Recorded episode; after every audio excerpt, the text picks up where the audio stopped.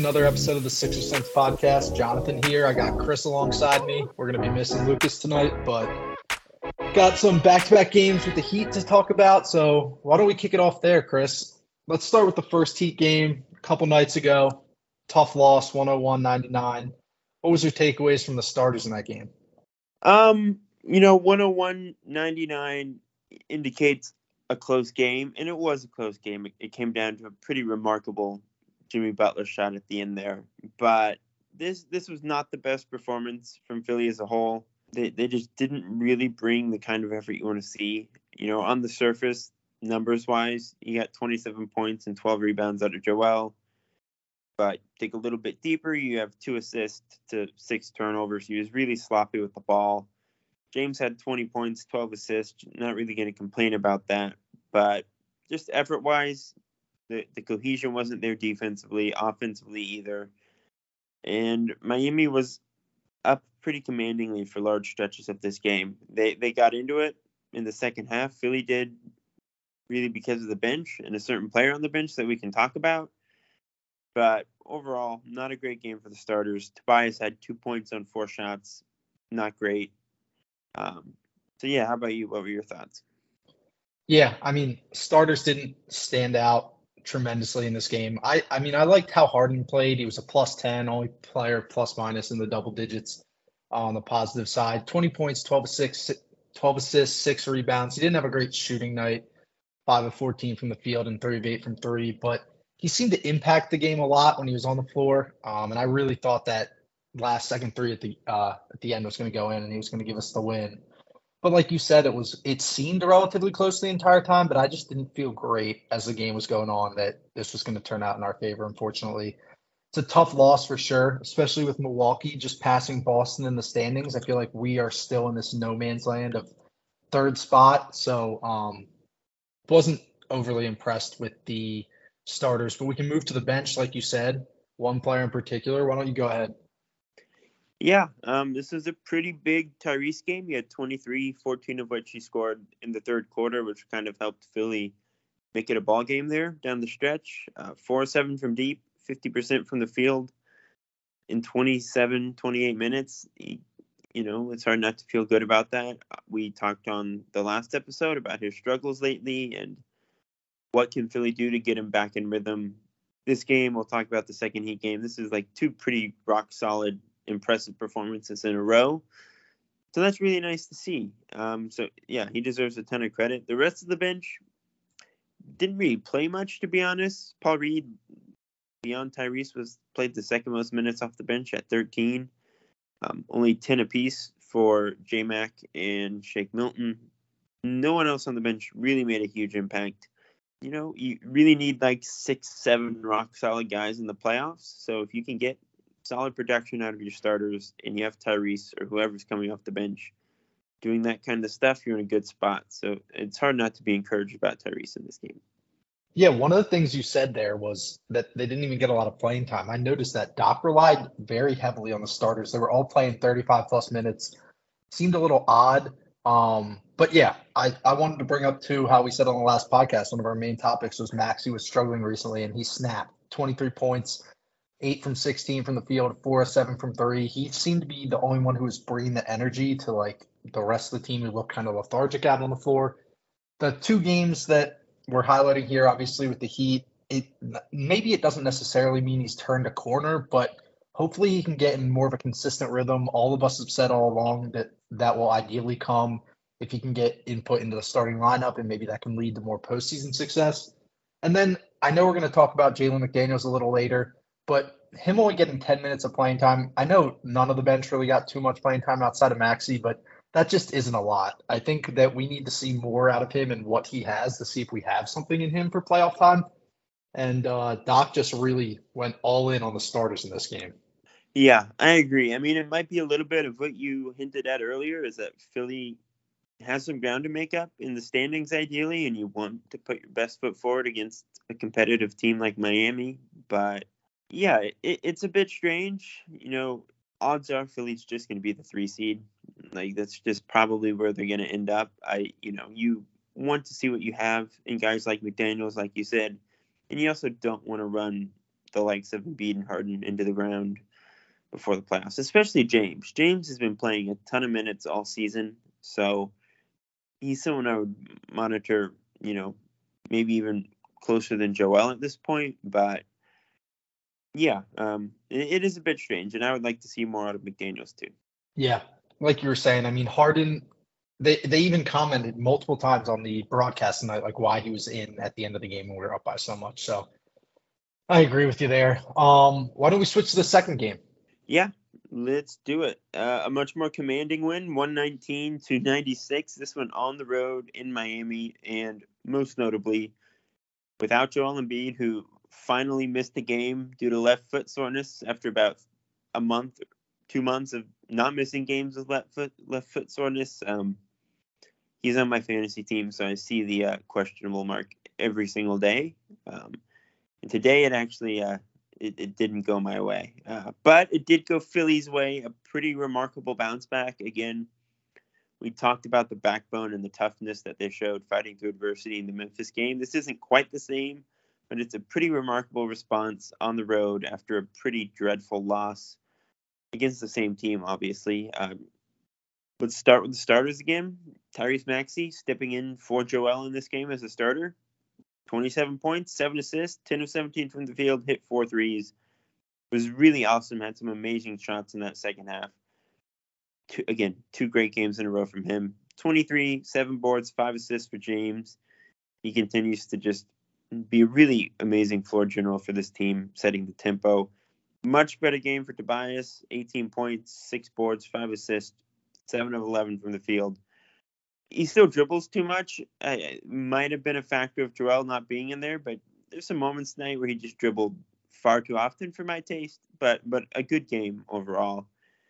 You know, a couple threes for Melton, who played good defense, had a couple steals. PJ got the start at the five, only played 19 minutes because of certain uh, bench player that we'll talk about. But overall, really really strong performance from the starters, obviously down their best player. Yeah, that's the huge part is bouncing back to beat the Heat here. I mean, we're a better team than the Heat, so this win really solidifying it without our best player was it was something really good to see. And I wanted to talk about Tobias Harris. I mean, he didn't necessarily like go off points wise, but he had 18 points, seven of 11 shooting, and two for four from three. Just extremely efficient basketball, and he was hitting the shots that we need him to hit everyone's always going to come back to Tobias's contract. I don't. We don't need him to play up to the level of his contract, like the first or second best player on the team. But he needs to contribute in the role that he has and like step up when needed, and that's what he was able to do tonight. I mean, he's a good wing player. Maybe he doesn't always get the chance to show it because he feels like he's the fourth option on this team, but he was knocking down shots tonight, and we need more of that from him. Yeah, I agree. I agree with everything you said objectively, he was really good tonight, and objectively, he's a very good player.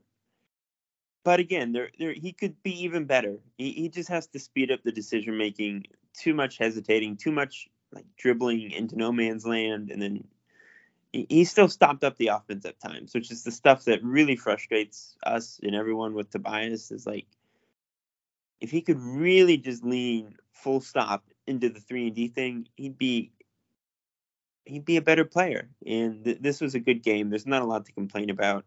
There was more to complain about, obviously, in the first Heat game. So I'm picking nits a bit here, but you know, he could always be better. But you're right, he, he was good tonight. yeah, and then we're gonna go to the bench. I think I'm supposed to go first here, but I I want to yield the floor to you because this is your boy. Um, you know, a couple days ago, I looked down at the ground and realized that I was in some mud. Uh, but today I, I looked down and, and I was out the mud. Uh, Paul freaking Reed, y'all. 16 points, 14 rebounds, 28 minutes, two blocks. Um, pretty much gave Bam Adebayo the business on multiple occasions. Was a beast on the glass. Had some really awesome like finishes offensively. About as good as you're going to get from him uh, seven or ten from the field, seventy percent. Was switching, containing guards and wings on the perimeter. Like you can't really ask for much more out of a guy who's going to be your backup center, ideally in the playoffs. Uh, it might be more PJ in the playoffs, but he looks a whole lot better than Montrezl Harrell than me. I'll just say that he was one of the best players on the floor tonight.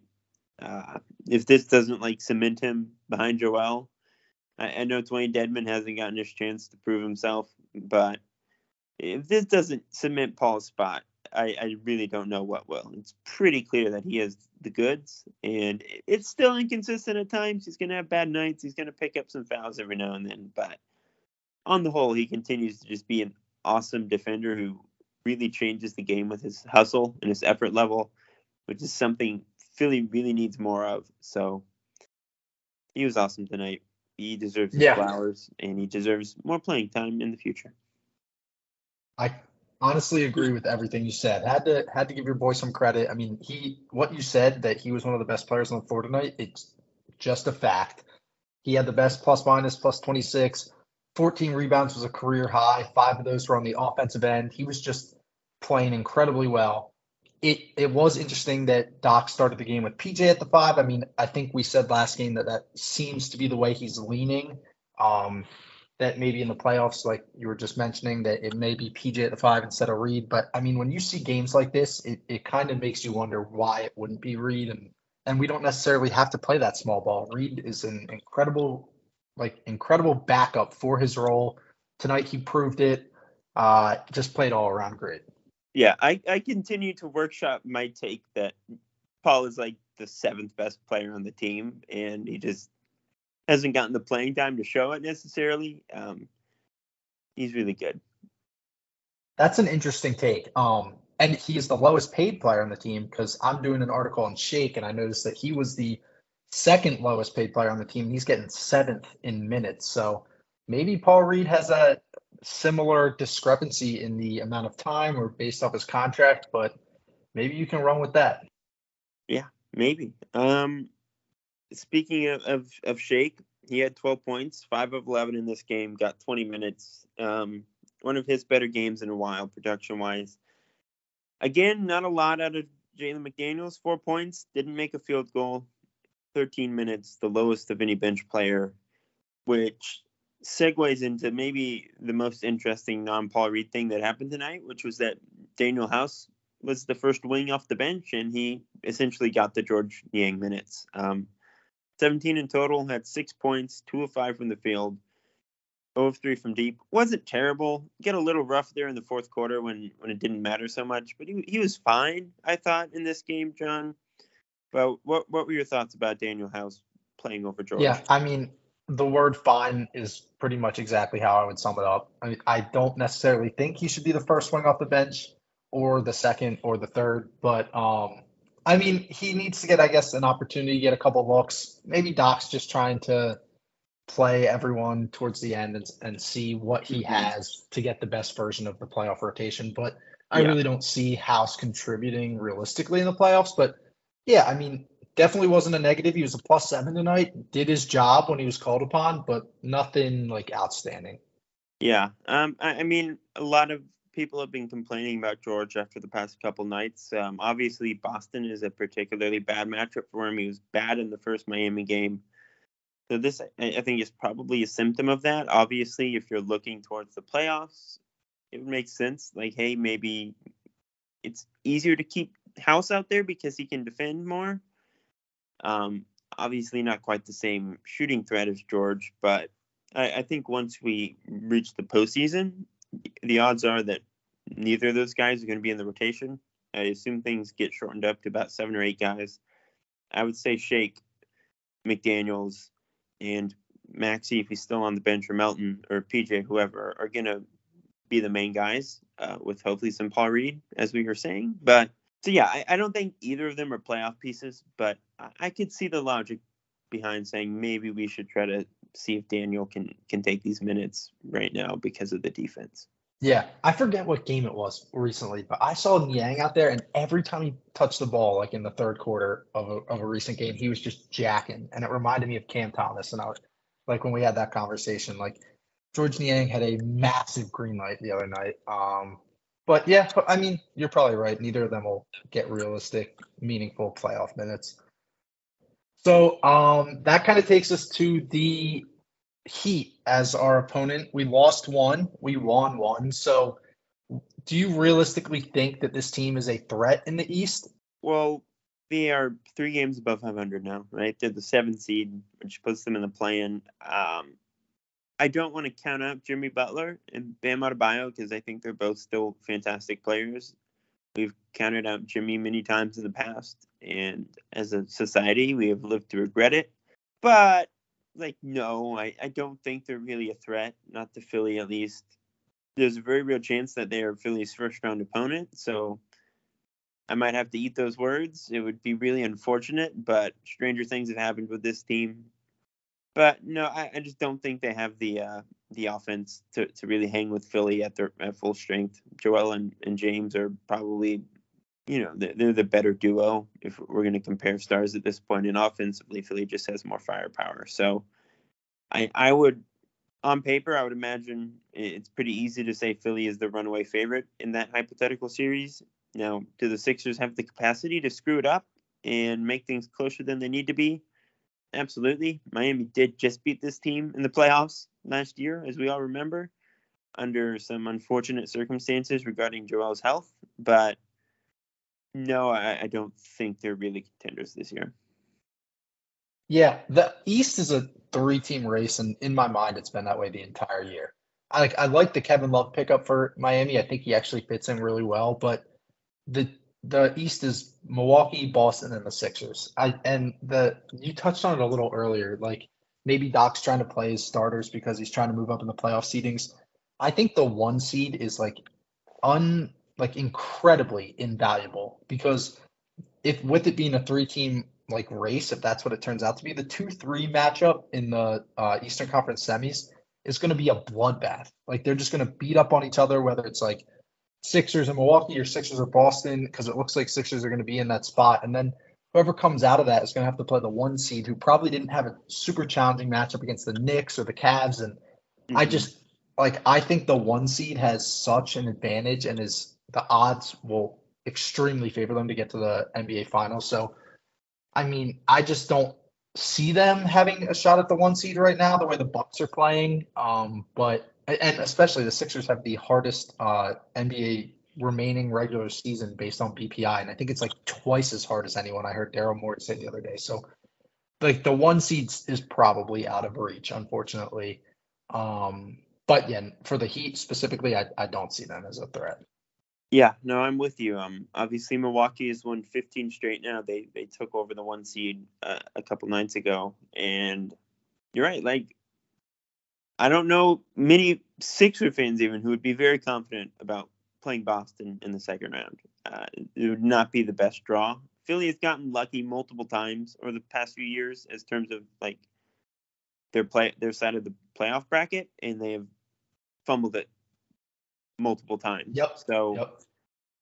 you know, it's we're probably heading towards a pretty tough road to the finals. So it's you know it's time for this team to kind of put up or shut up because with what we're going to talk about soon, they might not get too many more uh, cracks at this thing. So um, yeah, yeah, per- uh, nice perfect segue. segue.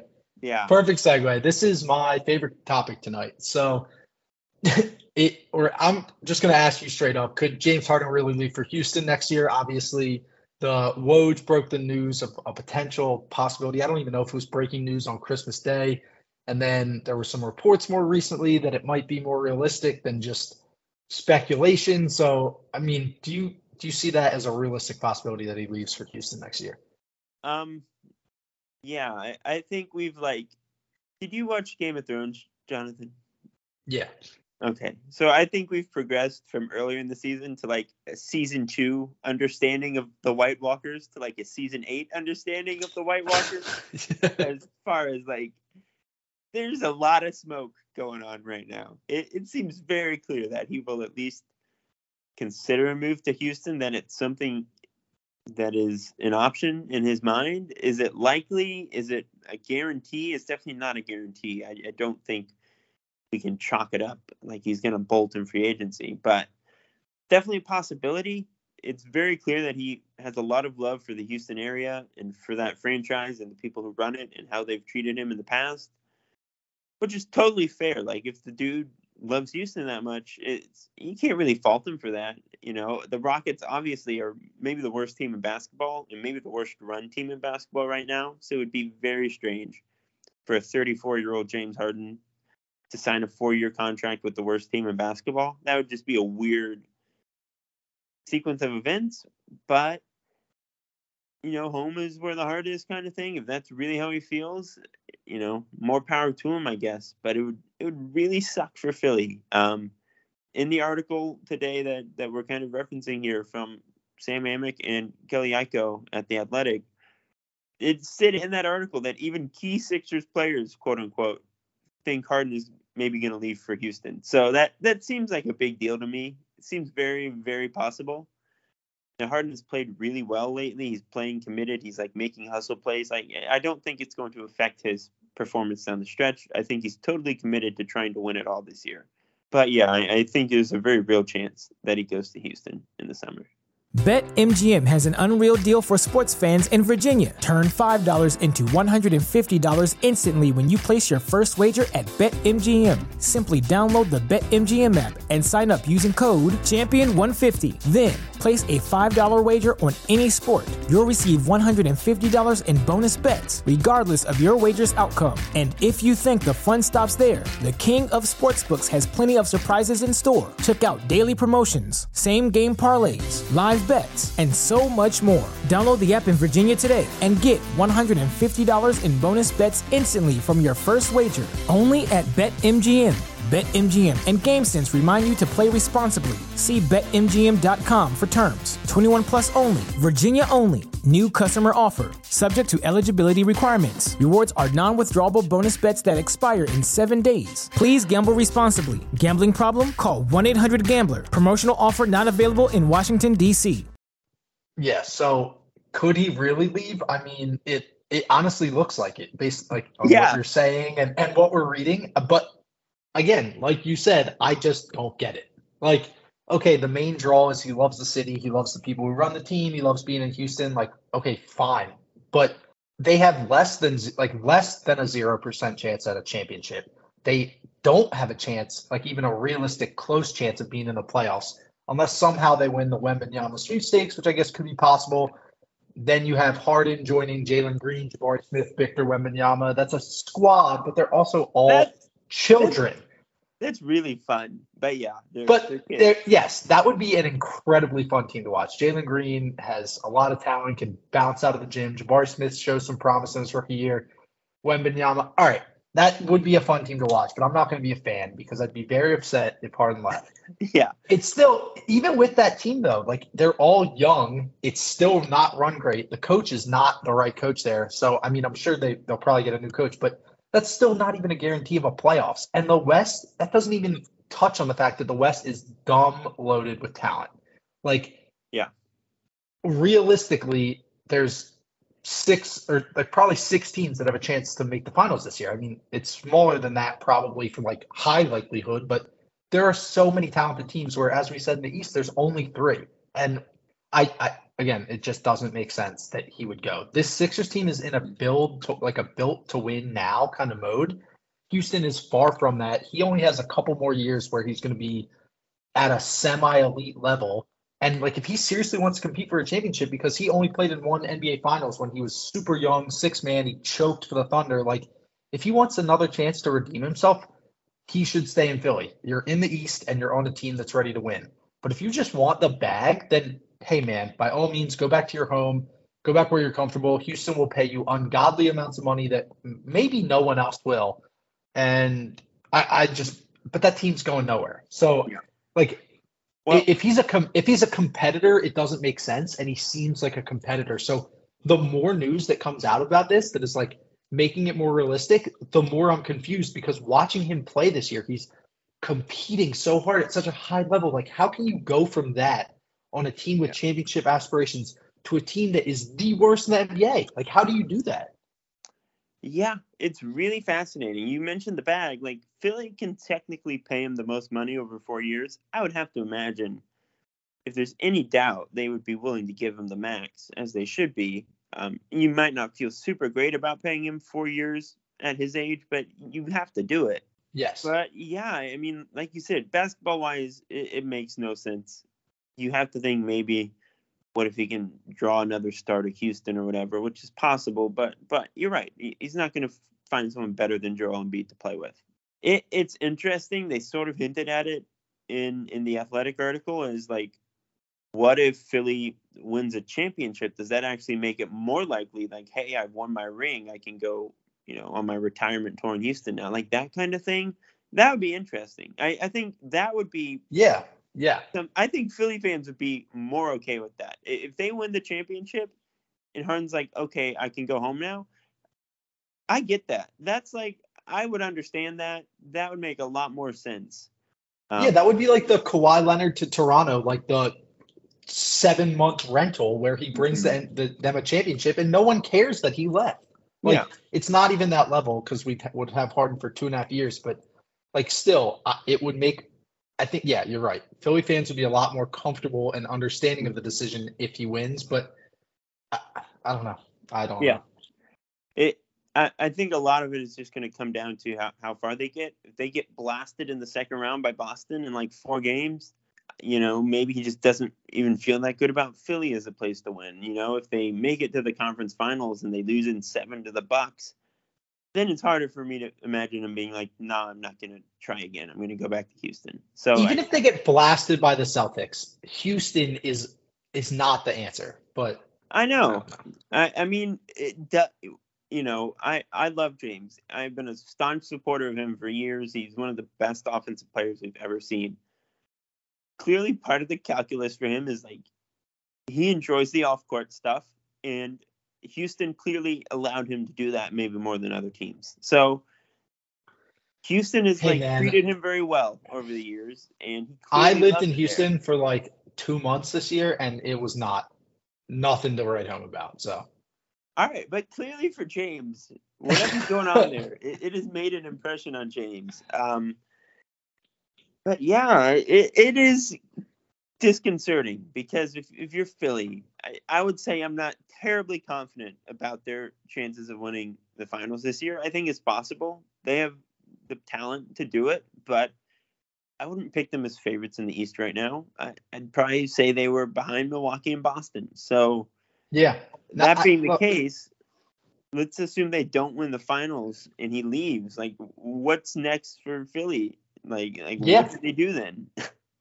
I mean, so right, there's a couple things you could do. I, one of the things I'm thinking of is you just you you turn the keys over to Maxey, right? You say, hey, this is your and Joel's team. Uh, but I'm not one. I'm not sure that he's ready for that bigger role as being like the second superstar on the team. Like, ma- I don't know that a franchise can win with Maxey being the second, like best player on the team. He's going to be a superstar one day, but he's young. That's a ton of pressure to put on someone like that. Um, and Harden probably helped in some of his development and education. So I'm not necessarily sure that's the answer. So then you probably look to go to free agency. You're going to obviously have the cap room that you don't have to spend on James Harden. But all right, I'm going to name some of these free agents, and I don't love them, but just this isn't saying who I want. This is just like who's potentially out there. First, Kyrie Irving, obviously. I don't I don't want that at all. Like, do we want Kyrie Irving in our locker room? The answer is a million times no. But talent, like if you took all the off court away, which you can't, you cannot do that. But talent wise, him and Embiid, that's probably the closest like skill level out on the market this uh this summer, similar to Harden. Outside of that, maybe you go to VanVleet if he opts out of Toronto, but he's looking for a huge contract and he's not like he's a tier below Harden. You could look at D'Lo if he doesn't resign in LA, but I'm almost I'm very confident he is resigning there. Like the best option is to resign Harden, but if you don't, like you you probably need to go to free agency because you need to maximize Embiid's prime. You're not looking to rebuild in like a year or two. You need to like compete Mhm. every single year at this point in Joel's career. So I, I don't know. I, I like if it's not Harden, something in my head is like Kyrie, but I I can't. I cannot get myself to be okay with that. Yeah, um, it would not be ideal. Obviously, Kyrie is from the general area, so you know he's he's like sort of a local, but I, it would not be ideal. I, I would not be super thrilled about that.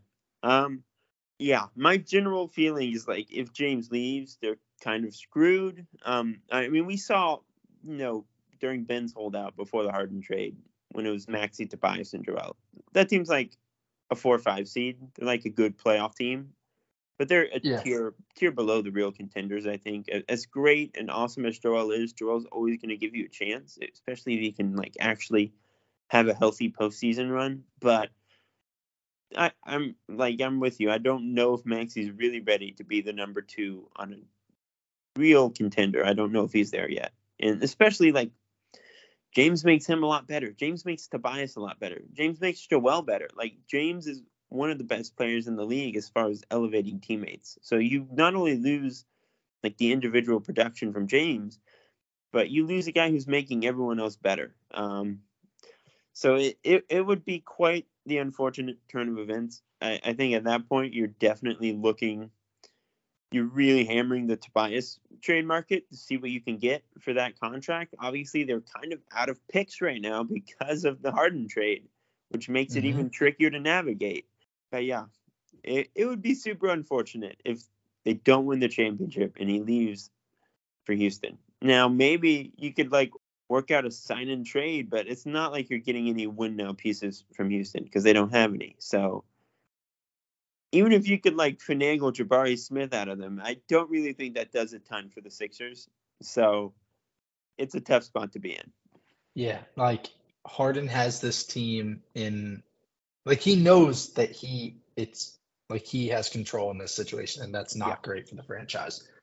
But all right, let's switch gears one more time. Last topic tonight uh relating to the trade deadline that we recently have. So Matisse Thybulle looking like um primetime Ray Allen since he's on Portland.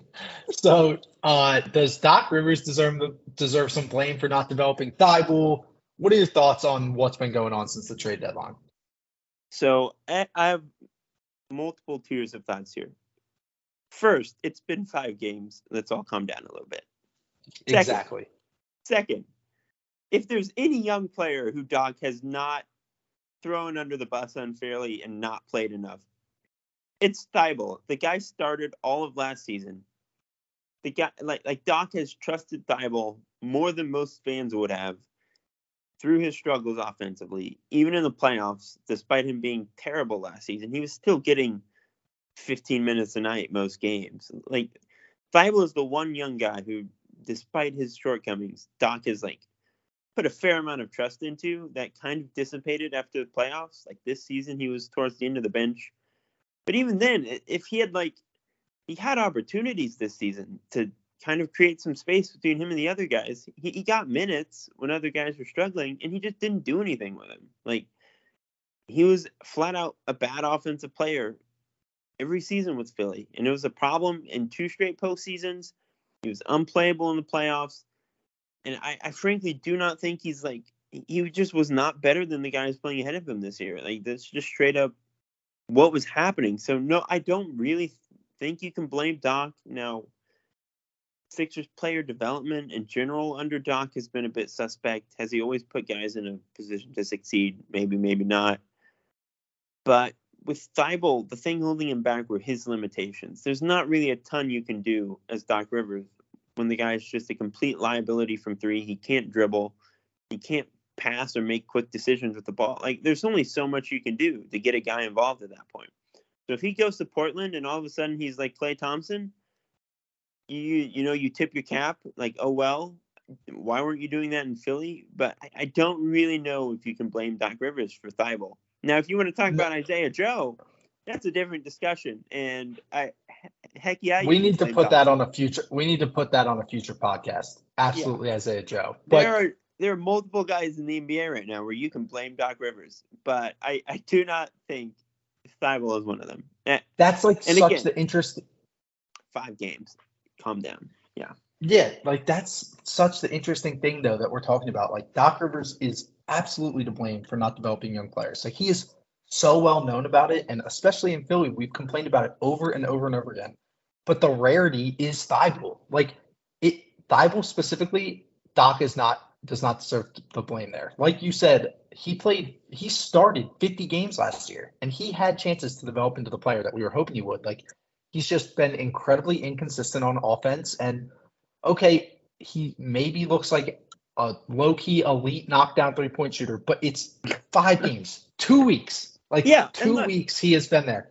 It's a it's a coincidence. That's my also- that's my take. yeah, we also have to like consider the circumstances in Portland. Like he's playing 35 minutes a night there because they have Yep. zero wing depth. They traded one of their only decent wings at the deadline. Like Josh Hart's gone now. Those minutes are going to Jerami Grant and like either Nassir Little or Cam Reddish. And like as gr- terrible as Thybulle has been for stretches in Philly, Cam Reddish has not been any better in New York or Atlanta.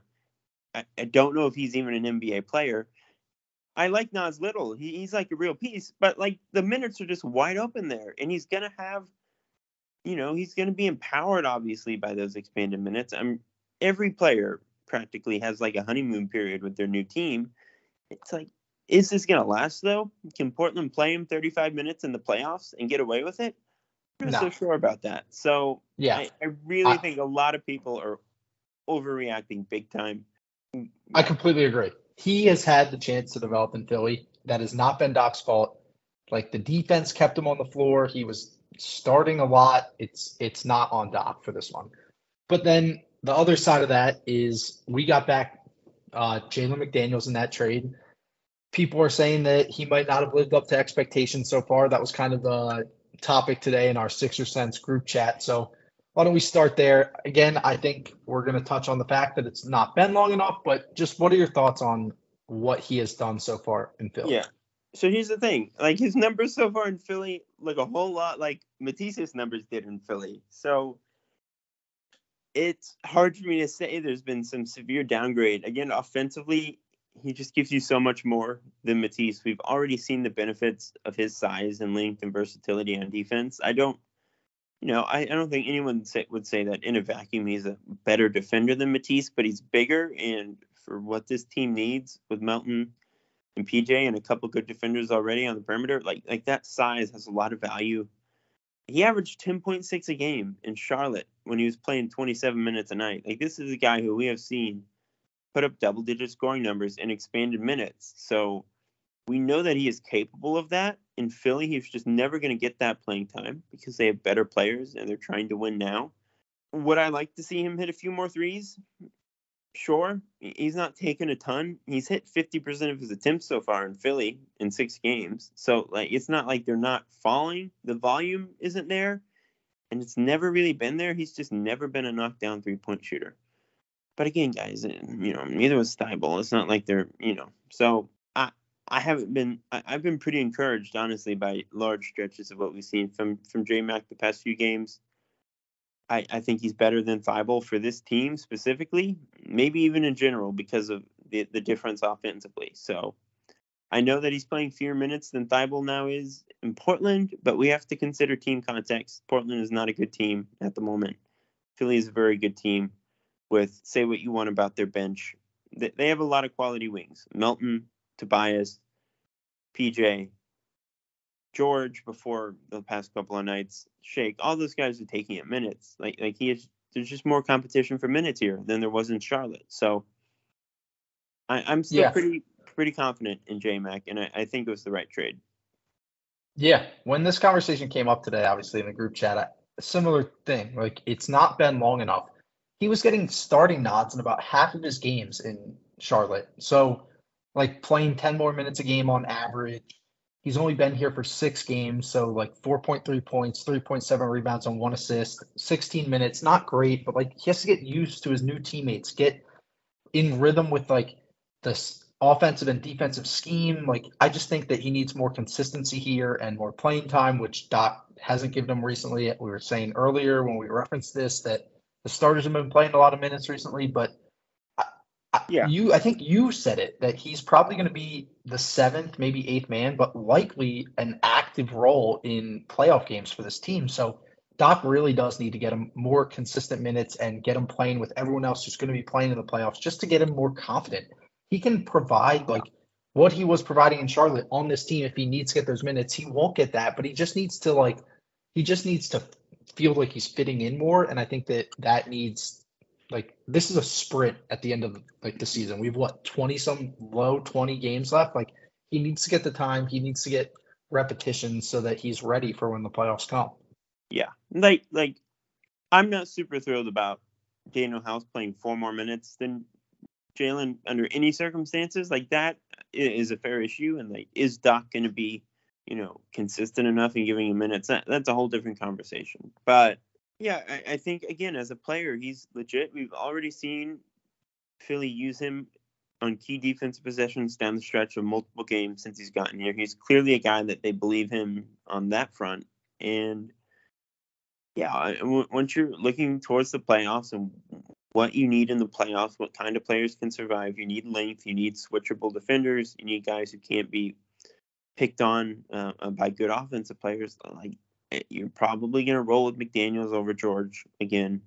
You're going to roll over with him over Shake in a lot of matchups when you're ratcheting up the minutes for Tyrese and Melton and Harden. So I, I think we're going to see plenty of J Mac down the stretch. I, I think we're going to see him in the playoffs a fair amount. I, I think it was the right trade. Again, I'm I'm not panicking over this. I, I wish Thybulle well. If he can figure it out in Portland, that's great. Like good for him.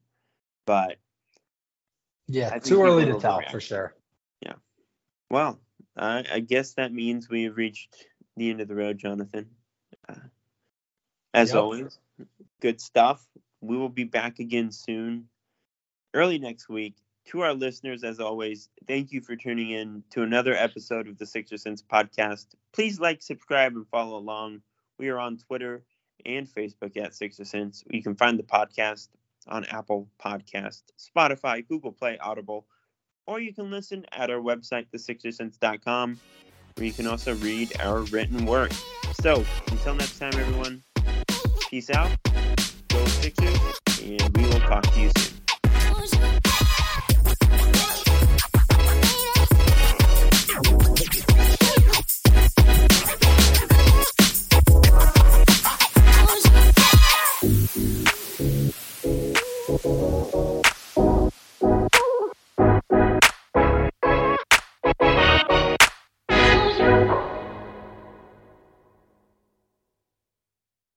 BetMGM has an unreal deal for sports fans in Virginia. Turn $5 into $150 instantly when you place your first wager at BetMGM. Simply download the BetMGM app and sign up using code Champion150. Then, place a $5 wager on any sport. You'll receive $150 in bonus bets, regardless of your wager's outcome. And if you think the fun stops there, the King of Sportsbooks has plenty of surprises in store. Check out daily promotions, same game parlays, live bets and so much more. Download the app in Virginia today and get $150 in bonus bets instantly from your first wager only at BetMGM. BetMGM and GameSense remind you to play responsibly. See BetMGM.com for terms. 21 plus only, Virginia only. New customer offer, subject to eligibility requirements. Rewards are non withdrawable bonus bets that expire in seven days. Please gamble responsibly. Gambling problem? Call 1 800 Gambler. Promotional offer not available in Washington, D.C.